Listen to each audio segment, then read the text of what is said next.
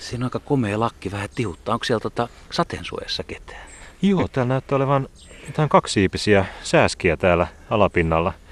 Kenties on jopa ehkä toukat kasvanut tässä hitiöemässä ja aikuiset kuoriutunut sieltä nyt sitten. Tämä on aika hienon näköinen. Siinä on siis kaksi kantokääpää, josta sisäosa on tuommoista tummanruskeata ja sitten tässä ulkoreunassa on vaaleanruskeata ja ihan tämä reuna on vaalean harmaata. Sävyjä on vaikka kuinka paljon, kun tämä on tämmöisellä vanhalla koivun rungolla, joka makaa maassa, niin koivurungus on sammalta, niin tässä on tämmöisessä kosteessa, kosteena aamuna niin väriyhdistelmät kohdallaan. Joo, tämä on tämmöinen vanha kantokäävän itiöemä. Tämä on elänyt tässä varmaan jo ainakin viisi vuotta. Värikäs oranssi reuna on se, mistä sen tyypillisesti tuntee. Toi lakin, lakin sisäosa on tuommoinen musta, punaisen, punaisen musta ja alapinta on, on kerman, kerman valkoinen, jos sinne kurkkaa sitten tuonne pillistöön. Mä kattelen täältä joo. Ai viisi vuotta veikkaisit. No joo, tuosta itiömän koosta pystyy päättelemään ja, ja vähän noista vyöhykkeistäkin, mitä se siihen kasvattaa sitten lakin reunaan lisää. Että monta vuotta joka tapauksessa. Ja nämähän on tosi pitkäikäisiä, että vanhimmat kääpien itiöemät, mitä Suomesta on var, var, varmistettu, niin on 40-vuotiaita. Sä sait valita kääpälajin, kun mä vähän ehdotin, että jos pyörittäisi yhden käävän ympärillä, niin otit kantokäävän. Yleinen kääpä, mutta silti mielenkiintoinen. No joo, se on eräänlainen avainlaji täällä suomalaisessa metsäluonnossa. Se kasvaa ka- melkein kaikilla puulajeilla ja erityisesti kuusella kasvaessaan, niin se on semmoinen, joka aloittaa sen lahottamisprosessin ja monet muut lajit seuraa sitten kantokääpää joko suoraan käyttäen sitä kantokääpää ravinnokseen tai sitten semmoisia muita kääpälajeja, jotka kasvaa sitten vasta kun kantokääpä on sitä runkoa lahottanut. Eli silloin on iso joukko tämmöisiä seuraajalajeja. No mistä tämä kantokääpä tähän sitten iskeytyy? Jostain senkin on tultava. Joo, kantokäävän itiöitä on varmasti täällä ilmassa meidän ympärillä koko ajan. Yksi tämmöinen iso itiöimä voi tuottaa kymmeniä miljoonia itiöitä syksyssä, joten josta ne lähtee sitten ilmavirtojen mukana maailmalle, niin, niin tota, sieltä ne sitten löytää uusia runkoja kasvualustakseen. Tämä ympäristö, missä siis ollaan, niin tämä on aika kuusivaltainen, suht vanhaa. Tässä on koivua, tässä on myös kilahduttavasti muutamia isoja haapoja, aika monipuolinen puustoltaan ja syksyllä kun ollaan, niin tinttejä hippiäisiä pyörii tässä muutto on käynnissä. Onko tämän sitten niin kuin itiokavereita tai veljiä tai siskoja niin tässä lähimaastossa paljon, että alkuperä on niin perinnöllisesti samaa? Joo, se on ihan mahdollista on, mutta, mutta voi olla myös kaukaa tulleita itiöitä. Pisimmät matkat, mitä tiedetään, että sienteen itiöt on, on siirtynyt, niin on jopa 2000 kilometriä, joten, joten tota, sitä ei koskaan tiedä, mistä nämä alun perin on tullut. Toki suurin osa näistä itiöistä, mitä tämäkin itiöimä tuottaa, niin putoaa ihan tähän lähimaastoon muutamien kymmenien metrien päähän. Mutta että nämä panostaakin tähän massatuotantoon sitten, niin varmasti joku löytää uuden paikkansa. Tulee vähän vettä enemmänkin tässä sammaleet hehkuu sitä paremmin mitä kosteampaa. Ja itse asiassa niin nämä käävätkin saa niin kauniimman värin kuin on kosteita. Et oikeastaan sadekin on niin aika hyvä kääpäretkenä. Joo, käävät tarvii kosteutta kasvaakseen ja, ja tota, tosiaan tämä väri, värimaailma vaan korostuu syksyn mittaan, kun kosteutta kertyy lisää. Kääpien tunnistaa, että tässä voi käyttää myöskin muita aisteja kuin pelkästään tätä näkö, näköaistia, että hajuaistia yhtä lailla yliopistolla vanha ekologian lehtori niin kuvasi tätä kantokäävän tuoksua samalta kuin hänen vaimonsa tuoksuu, kun, kun vaimo tulee kampaajalta. Eli siinä on semmoinen vähän semmoinen hapan, hapan tuoksu siinä alapinnalla, jos sitä, jos sitä nu, nu, nuustaa, niin, niin se voi saada. Pitäisikö mun kokeilla? Niin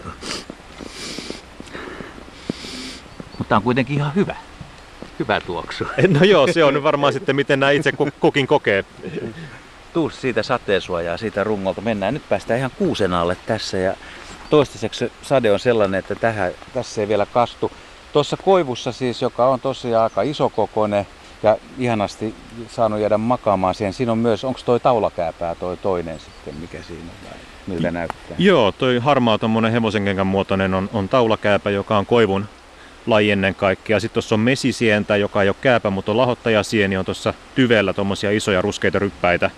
Ja jos tuon rungon kääntäisi ympäri, on niin järeä ja pitkälle lahonnut, niin sieltä varmasti löytyy useita lajeja lisää.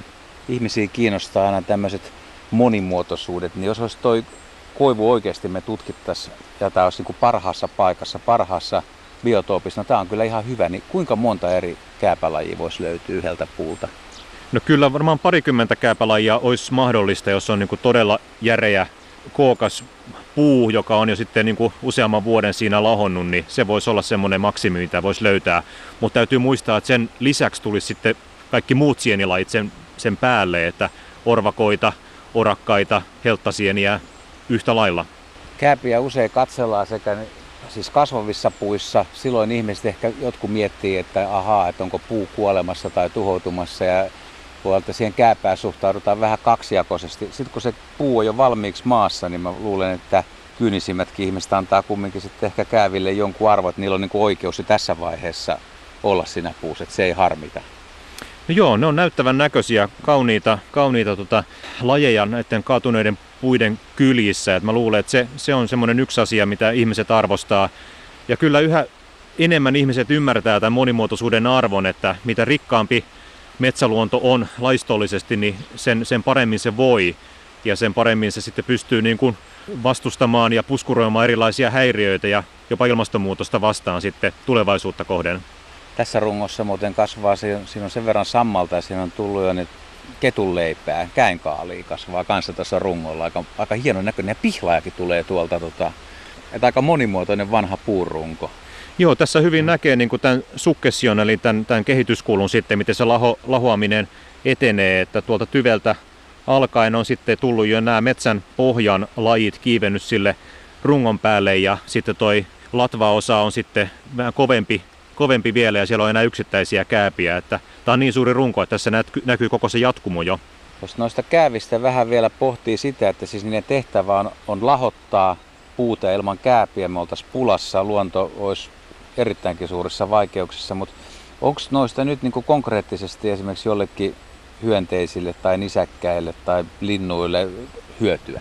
No on joo, kyllä. Tosi monet hyönteiset ja muut selkärangattomat käyttää näitä ravinnokseen ja osa on jopa ihan niin kuin riippuvaisia tietystä kääpälajista. Eli, eli semmoinen ravintoverkko, joka näihin, näihin niin kuin kytkeytyy, niin on tosi laaja ja rikas. Ja sen takia sitten meidän täytyy pystyä suojelemaan koko tätä monimuotoisuutta, kaikkia kääpälajeja, koska niillä on vissi paikkansa tässä, tässä tota, eko, metsien, ekologiassa.